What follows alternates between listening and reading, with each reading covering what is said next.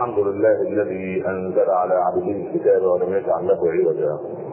سبحانه له دعوة الحق حرص عليها وأوجب التبشير بها. ولتكن منكم أمة يدعون إلى الخير ويأمرون بالمعروف وينهون عن المنكر؟ وأولئك هم المفلحون. وأشهد أن لا إله إلا الله وحده لا شريك له وضع الحجة وأتم المحجة ويأبى الله إلا أن يتم نوره ولو كره الكافرون. وأشهد أن سيدنا وحبيبنا محمدا رسول الله بلغ الرسالة وأدى الأمانة ونصح الأمة وكشف الغمة وجاهد في الله حق جهاده حتى أتاه اليقين. صل اللهم عليه وعلى آله وأصحابه وأزواجه وأتباعه الذين آمنوا ولم يلبسوا إيمانهم بظلم أولئك لهم الأمن وهم مهتدون. أما بعد أيها الإخوة المسلمون لقي علي زين العابدين ابن الحسين ابن فاطمة الزهراء رضي الله عنهم جميعا وصلى الله وسلم على جده الحسن البصري. إمام التابعين فأوصاه وصية في كلمات. والحكمة ضارة المؤمن. أينما وجدها فهو أحق الناس بها. قال له في هذه الكلمات التي يجب أن يكتبها كل واحد منا في ورقة ويضعها أمامه ليراجعها قبل كل صلاة وبعد كل صلاة ويراجعها بقلبه في كل وقت وفي كل حين. قال رضي الله عنه للحسن يا بصري اطع من أحسن إليك. فإن لم تطعه فلا تعص له أمرا. فإن عصيت له أمرا فلا تأكل له رزقا. وإن لم تطعه وعصيت وأكلت من رزقه وسكنت في داره فأعد له يوم القيامة جوابا وليكن الصواب يا أخي والله هذه كلمات تكتب بماء الذهب. هذا كلام لا يعرف معذرة كثير من الناس أن يقول أنها عبارة عن إلهامات من رب العباد عز وجل بهذه القلوب النقية.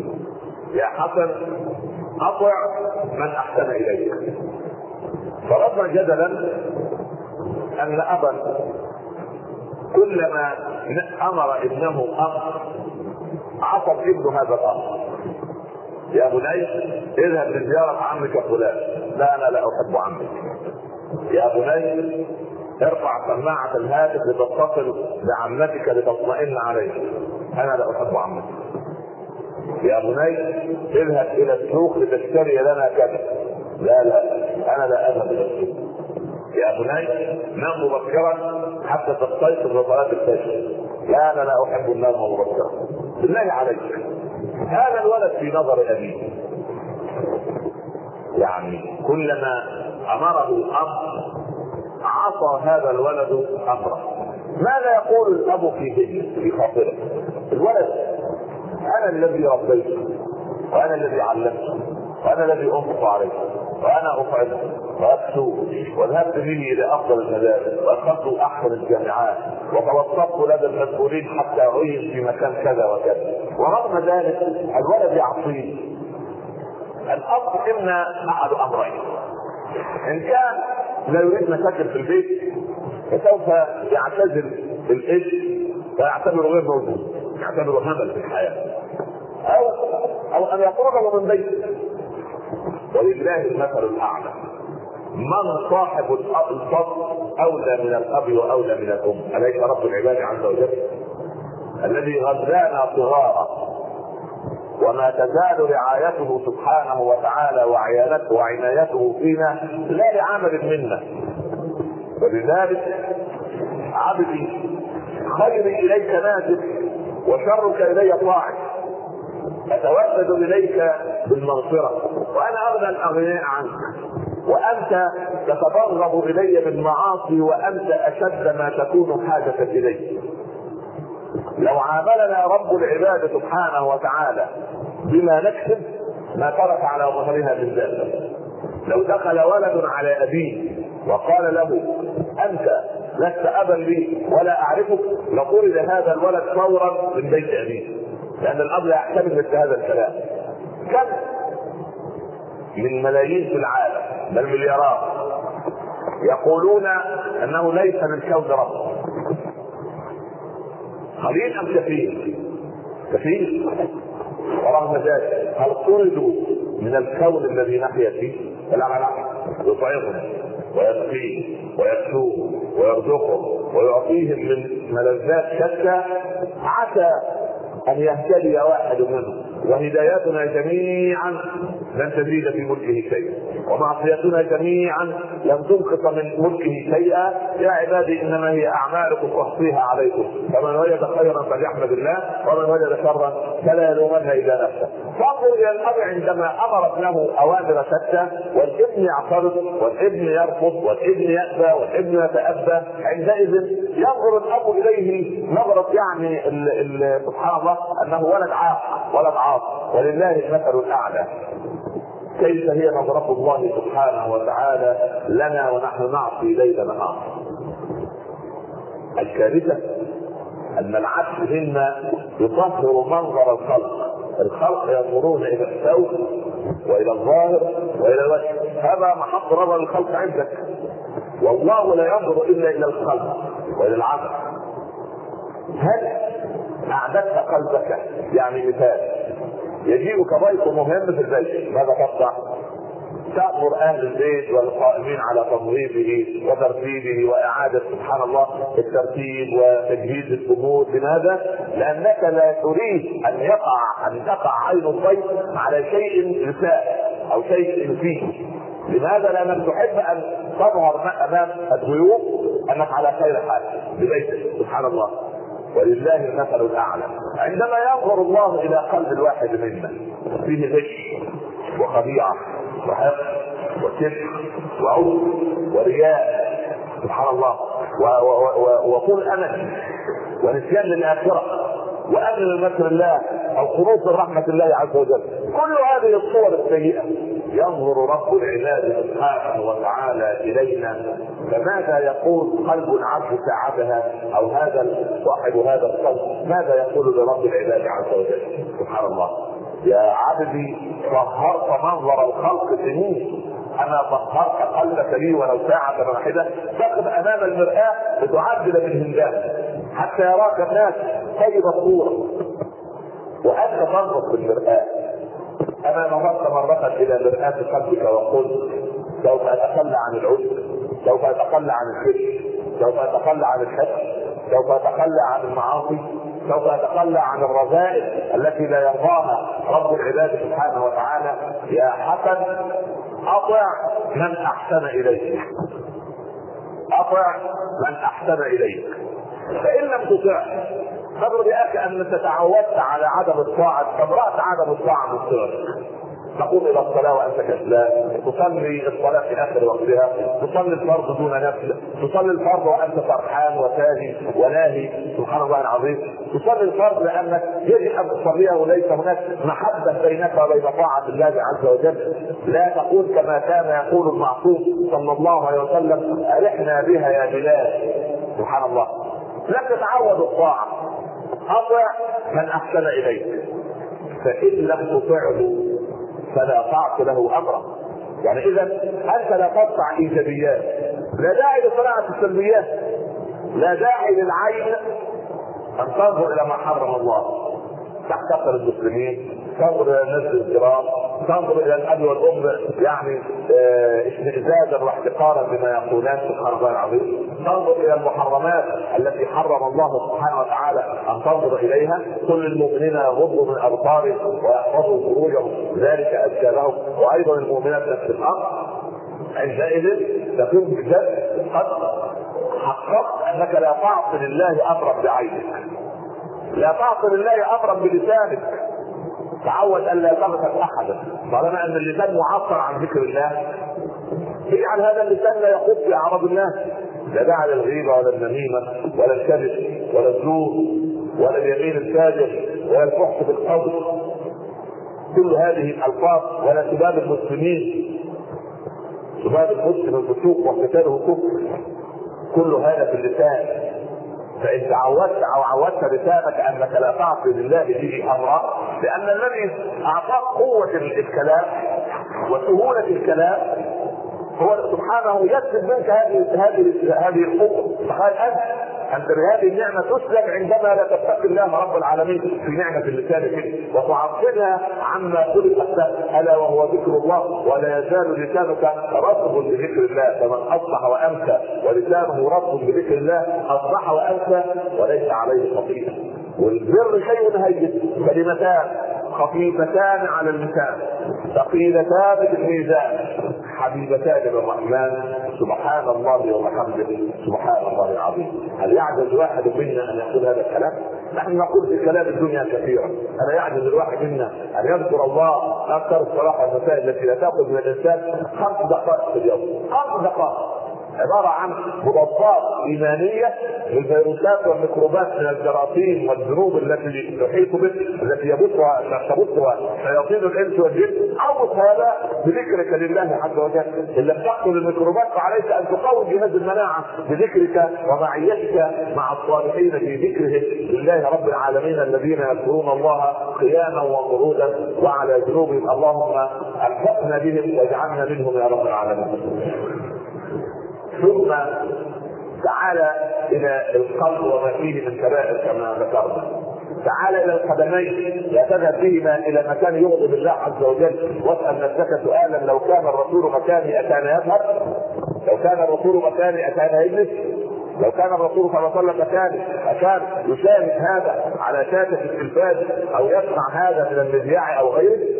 اسال نفسك هذا السؤال دون سؤال عالم المسألة لا تحتاج إلى عالم في كل وقت وفي كل حين ولا تحتاج إلى فقيه في كل لحظة. فقيه قلبك قلبك الذي تحاول أن يكون سليما لا فقيما أو تحاول أن تجعله سقيما لا ميتا حتى يشفى بإذن الله رب العالمين. اسال نفسك يا أخي هذا السؤال. سبحان الله. لو كان ابن الخطاب مكان أكان يقول هذا الكلام؟ أكان يقف هذا الموقف؟ اكان يشهد هذه الشهادة؟ اكان يتصرف هذا التصرف؟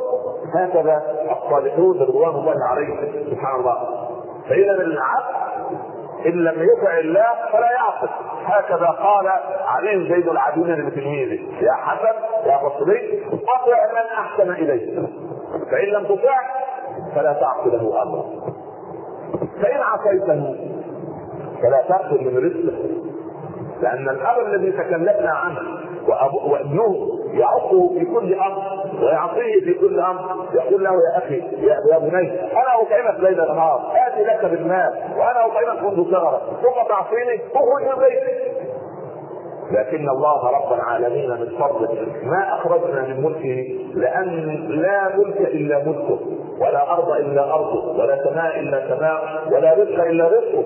سبحان الله.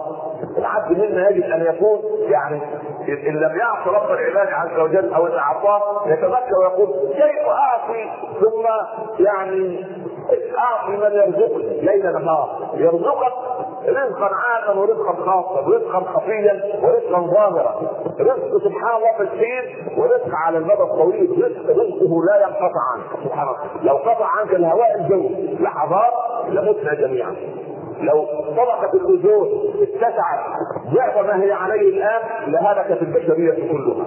لو أن مياه البحار طغت على اليابسة لغرقنا جميعا. حتى إن الكون كله في الحديث الذي رواه ابن عباس عن النبي صلى الله عليه وسلم فيما يروي عن رب العباد تقول السماء كل يوم يا رب دعني أنزل على ابن آدم كسفا مني إنه أكل من رزقك ولم يشكرك والأرض تقول يا رب دعني أتبع ابن آدم إنه أكل من رزقك ولم يشكرك.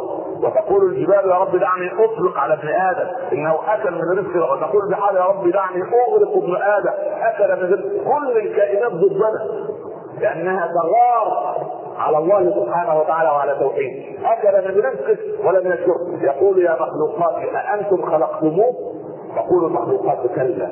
يقول الله عز وجل لو خلقتموه لرحمتموه دعوني وعبادي من تاب إلي منهم فأنا حبيبهم ومن لم يقف فإني طبيبهم وأنا إليهم أرحم من الام باولادها يعني صورة رحمة عجيبة. لكن للأسف التبرد الإنساني منا شيء يحتاج منا إلى وقفه كل جمعه ناتي للمسجد ونسمع الكلام ونذهب إلى العلماء ونفتح المذياع ونفتح ونرى في الشاشة. علماء يتكلمون وناس يتكلمون وناس يحثون على الخير ويعني ينصحوننا ويحذروننا من الشر ولكن يبدو أن كثرة الكلام قد الفها الناس وتعود الناس عليها وكأن الكلام لغيرنا أو كأن الموعظة ليست لنا فإن تكلمت عن المنافقين فلا لا لا هذا كلام للمنافقين. إن تكلمت عن الظالمين فلا لا لا لا هذا عن الظالمين. إذا تكلمت عن أهل الغيبة ولا لا هؤلاء أهل الغيبة وأهل المعصية. لا لا نحن بعيدين عن هؤلاء. لا اله فمن أنت إذا؟ من أنت؟ يا أخي لما تأخر ابن الخطاب يوما في الصبح خشي المسلمون فقدموا عبد الرحمن بن عوف فصلى بالناس وخفف. وذهبوا إلى بيت أمير المؤمنين عمر. فقال الزوج لقد خرج من نصف الليل يعد يتحدث أحوال الرعية كما يفعل كل ليلة. انتشر الصحابة في شوارع المدينة. وجدوا ابن الخطاب ملقى بجرحى مغمى عليه. هيصابوه قال طلعت الشمس؟ قالوا لا يا المؤمنين. فتوضأ سريعا وصلى. ما الذي حدث يا عمر؟ قال أمير المؤمنين رضي الله عنه بين اعد بالليل. سمعت قارئة تتهجد وماشي جنب الجدار بيت سمع قارئة متهجدة تصلي لله رب العالمين. تقرأ في سورة الطور حتى بلغت قول الله عز وجل إن عذاب ربك لواقع. فأيقنت أن العذاب واقع على رأس ابن الخطاب فما شعرت إلا وأنتم تكرهون بالله عليك كم مرة سمعت هذه الآية؟ هل خطب ذلك أن وقع عليك؟ لا فقط وقع على غيرك لكن أنت أنت أبو بكر أنت عثمان. يا حتى عمر ما يسمعش تعرف ان العذاب وقع على راسه وكان ينادي يعني سبحان الله يعني رضي الله عنه ويقول والله لو نادى مناد يوم كل الناس في الجنة إلا واحدا لخشيت أن أكون أنا هذا الواحد. قال إني عبد الله. وهو ينادى سكرات الموت بعد أن طعنه أبو على الأرض. قال كيف يا أبت؟ أبي هذه اللحظة. ابنه عبد الله واضع رأس في حجره ويمسح على رأسه شفقة ورحمة وبرا وحنانا من الإبن البار لأبيه قال فكنتك أمك. ضع رأسي على الأرض. فلما وضعها اشتد الألم لعمر حتى سقوه طوب لبن فنزل من جنبه مشوبا بالدم. يعني وجدوا أن الجرح كان نافذ إلى المعدة ولا سبحان الله العظيم. فلما علم سبحان الله وهو كان مستعد دائما للقاء الله من شدة الألم يسحق بيده يضغط بيده على الأرض فوقعت في يدي سجنه قشه صغيرة فأمسكها وقال يا ليتني كنت سجنه يا ليت أم عمر لم تلد عمر يا ليتني كنت نبيا منسيا ثم ينظر إلى ابنه عبد الله ويقول يا عبد الله اذهب واستأذن من أم المؤمنين عائشة. وقل لها إن عمر يستأذنك أن يدفن بجوار صاحبيه دخل عبد الله على أم المؤمنين فوجدها تبكي. قال يا أم المؤمنين إن عمر هو يقول لها يقول له قل لها عمر ولا تقل لها أمير المؤمنين كما عدت لكم بامير سبحان الله. لكن يظل الواحد جاثم على الناس إلى أن يعني يخلصه الناس من يعني يخلصه ملك الموت سبحانه لا تقل له امير المؤمنين لا تقل أنا خلاص. اللقب قد انتهى. سبحان الله. فقال كنت اوثر بنفسي هذا المكان لكني اوثر عمر أن يدفن بجوار صاحبيه ثم عاد ليبشر عمر أن عائشة قد وافقت على دفنه يستأذن في شبر من الأرض. لم يصدر قرار ولا منصوب ملك لكي يدفن رغم انف الجميع لا. يستأذن. في شبر ارض يدفن فيه وقال لابنه عبد الله إذا خرجت الروح اذهب إليها مرة أخرى. يستأذن. وقل لها إن عمر كان يستأذن. في أن يدفن بجوار صاحبيه فربما حدث لها حرج وأنا على قيد الحياة وربما ولى الحرج بعد أن أخرج من هذه الدنيا انظر إلى انظر يا أخي إلى هذا هذا الجيل الذي تربى في المسجد النبوي. أين تربى هؤلاء؟ ربوا على يد أعظم معلم في التاريخ عرفته البشريه الذي رباه ربه وادبه فأحسن تاديبه صلى الله عليه وسلم. وقال في عمر لو كان بعدي نبي لكان عمر. سبحان الله. ورغم ذلك عمر يقول كل هذا الكلام. فلما دفن سبحان الله بجوار صاحبيه تقول عائشة كنت أدخل إلى قبر الرسول وقبر أبي متحللة من خمار لأن حجرتها كانت بجوار الحجرة التي دفن فيها رسول الله. فكان زوجها خلق وأبوها أبو بكر مسؤولان فتدخل متحللة من خمارها. فلما دفن عمر كنت أضع الخمار علي حياء من ابن الخطاب. يا أخي زرعوا لنا خيرا وما حصدنا نحن خيرا. الله سبحان الله. لا أدري ما السبب. لأن يبدو أن الدين واهل الدين صاروا عندنا آخر الناس. المهم يا حق أنا أعيد كي نحفظ اطع من أحسن اليك فإن لم تطعه فلا تعص له أمرا. فإن عصيت له أمرا فلا تأكل من رزقه.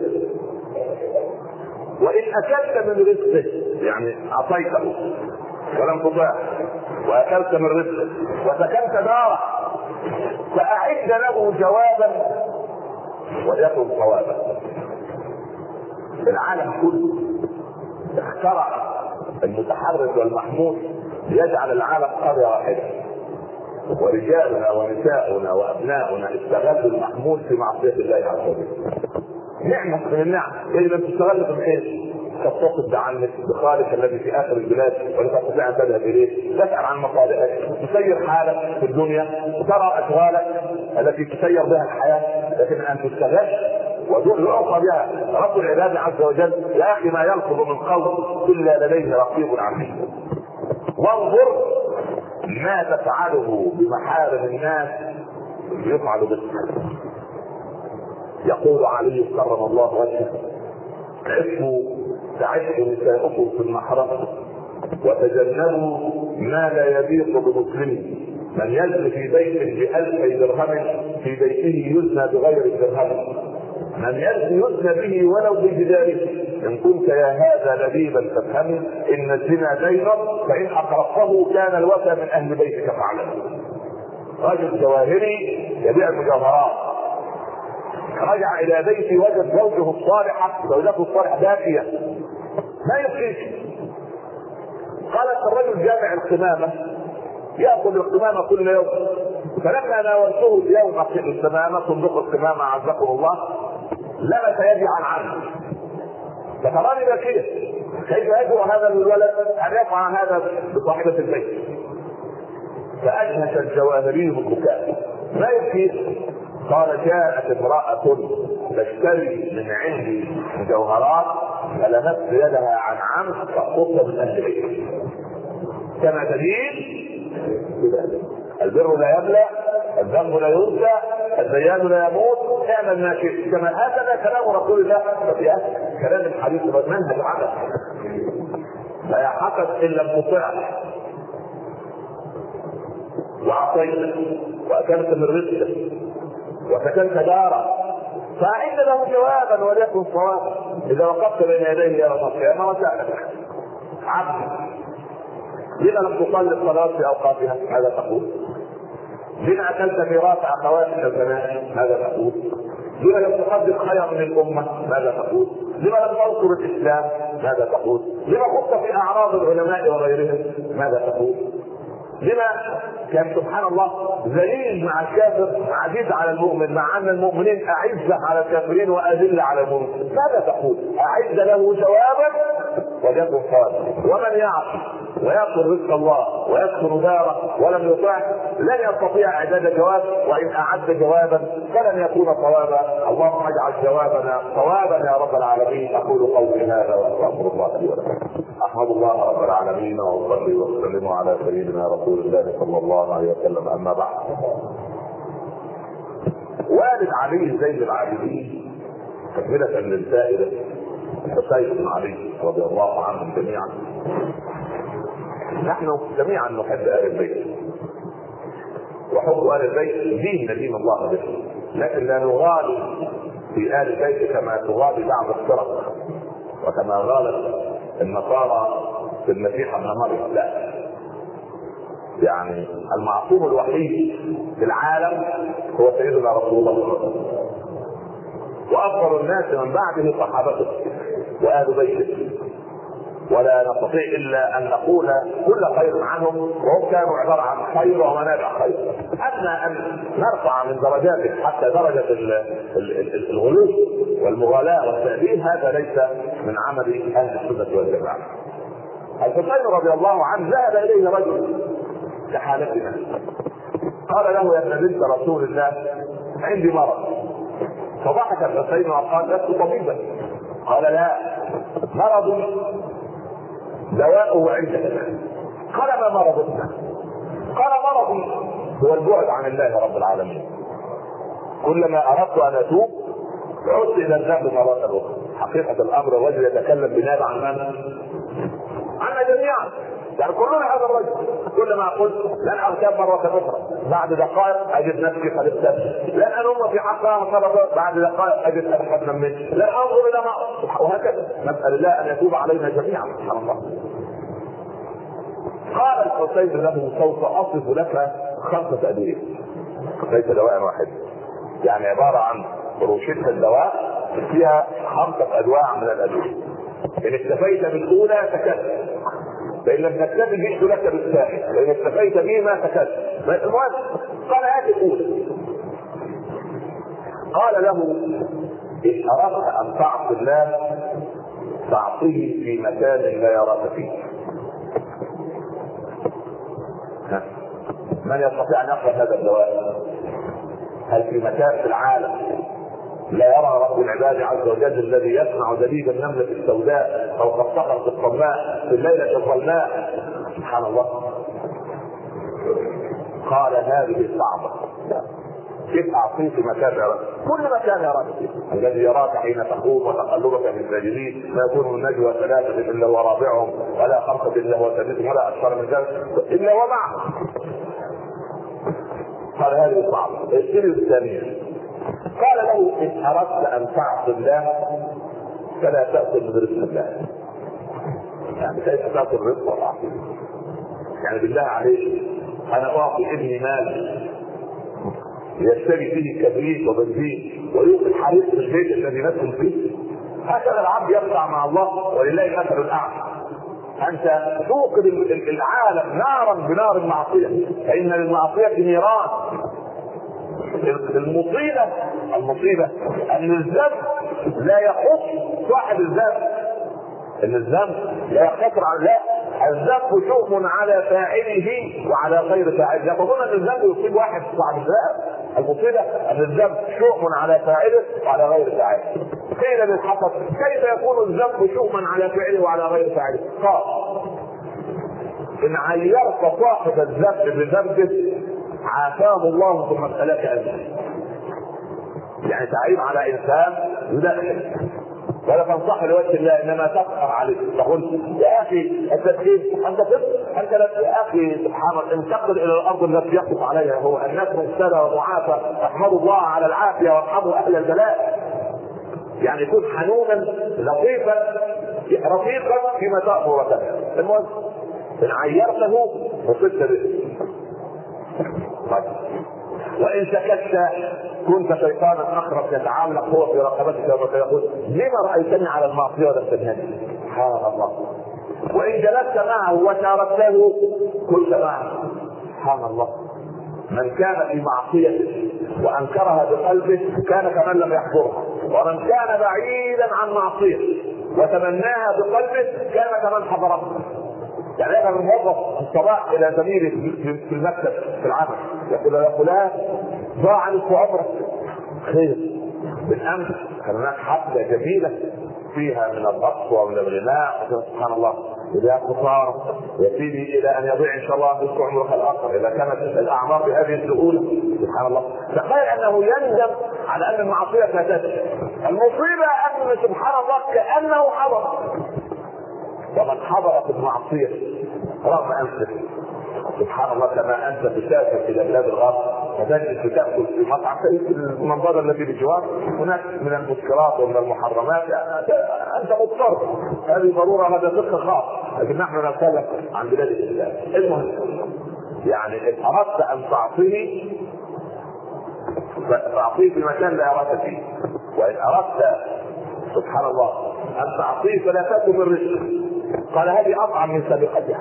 هذا الثالثه قال إن أردت أن تعصي الله فلا تدخل في ملك الله. كيف تدخل في ملكه؟ ثم تخرج نفس كلام ابنه للحق.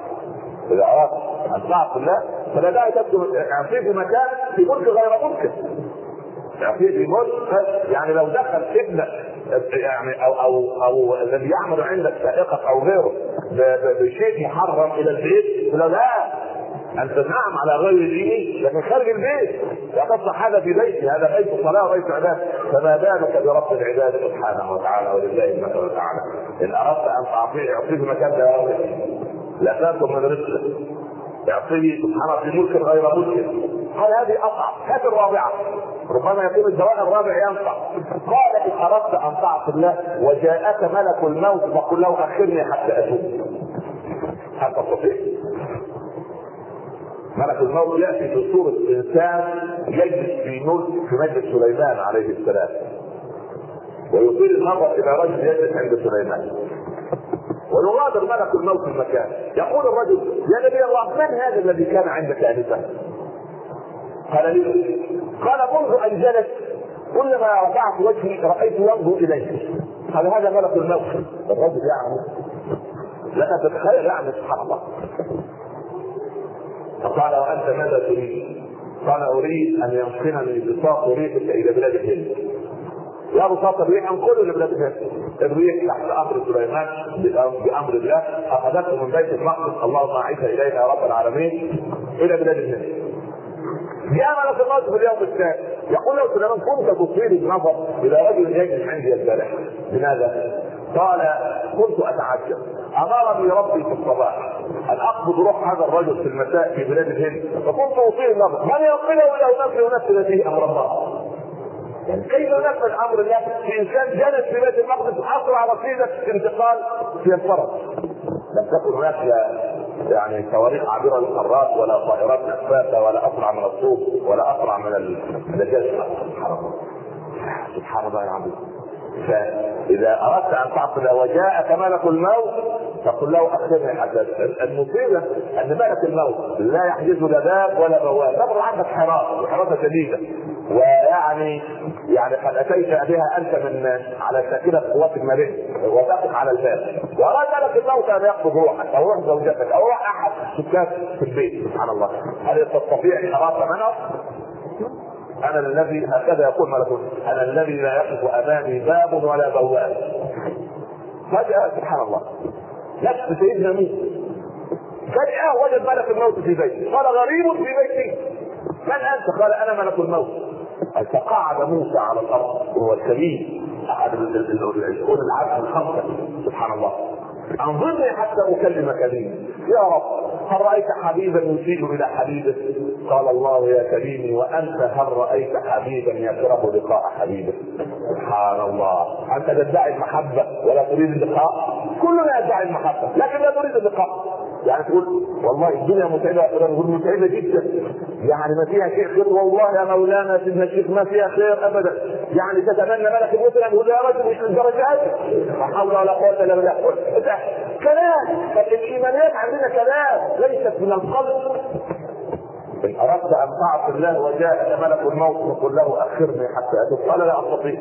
قال هات الخامسة ان اردت أن تعصي الله وجئت بين يديه يوم القيامة. وقال عبدي لما أعطيتني؟ قل أنا لم اعصك يا رب. بكى الرجل واستعبط قال أكون كذابا في الدنيا وأكذب على رب العباد يوم القيامة. إني قد تبت إلى الله توبة خالصة نصوحا اخوتي الله هذه كلمات من علي زين العابدين تلميذ الحسن البصري وابيه الحسين لهذا الرجل المسرف على نفسه. كلمات تكتب وتعاد حساباتها. الدنيا كما قال جده علي بالمرة يعني ما دام دخلنا في قطاع ال البيت لعل الله سبحانه يرزقنا بركة الكلام عنه. سبحان الله. قال علي كرم الله وجهه. الدنيا ساعة. اجعلها طاعه النفس طماعه عودها القناعه الدنيا إذا حلت أو حلت. وإذا كست أو كست وإذا أينعت نعم وإذا جلت أو جلت. وكم من ملك رفعت له علامات فلما علا مات ولا يبقى إلا وجه وجه ربك بالجلال والإكرام. اللهم تب علينا يا رب العالمين. اللهم اغفر لنا ذنوبنا وإسرافنا في أمرنا وثبت يا رب أقدامنا وانصرنا على القوم الكافرين. اجعل لنا أول يومنا هذا صلاحا وأوسطه نجاحا وآخره فلاحا لا تدع لنا فيه ذنبا إلا غفرته ولا مريضا إلا شفيته ولا عسيرا إلا يسرته ولا كربا إلا اذهبته ولا هما إلا فرجته ولا دينا إلا قضيته ولا ضالا إلا هديته ولا مجاهدا في سبيلك إلا نصرته ولا حاجة من حوائج الدنيا لك فيها رضا ولنا فيها صلاح إلا قضيتها ويسرتها. يا رب العالمين اللهم إنا نعوذ بك من دعاء لا يسمع ومن قلب لا يخشع ومن عين لا تسمع ومن بطن لا تشبع ومن نفس لا تقنع ومن دعوة لا يستجاب لها اجعل اللهم خير أعمالنا خواتمها وخير أيامنا يوم ان نلقاك وصلى الله على سيدنا محمد وعلى آله وصحبه وسلم. بسم الله الرحمن الرحيم. والعصر. إن الإنسان في خسر. إلا الذين آمنوا وعملوا الصالحات. وتواصوا بالحق. وتواصوا بالصبر. صدق الله.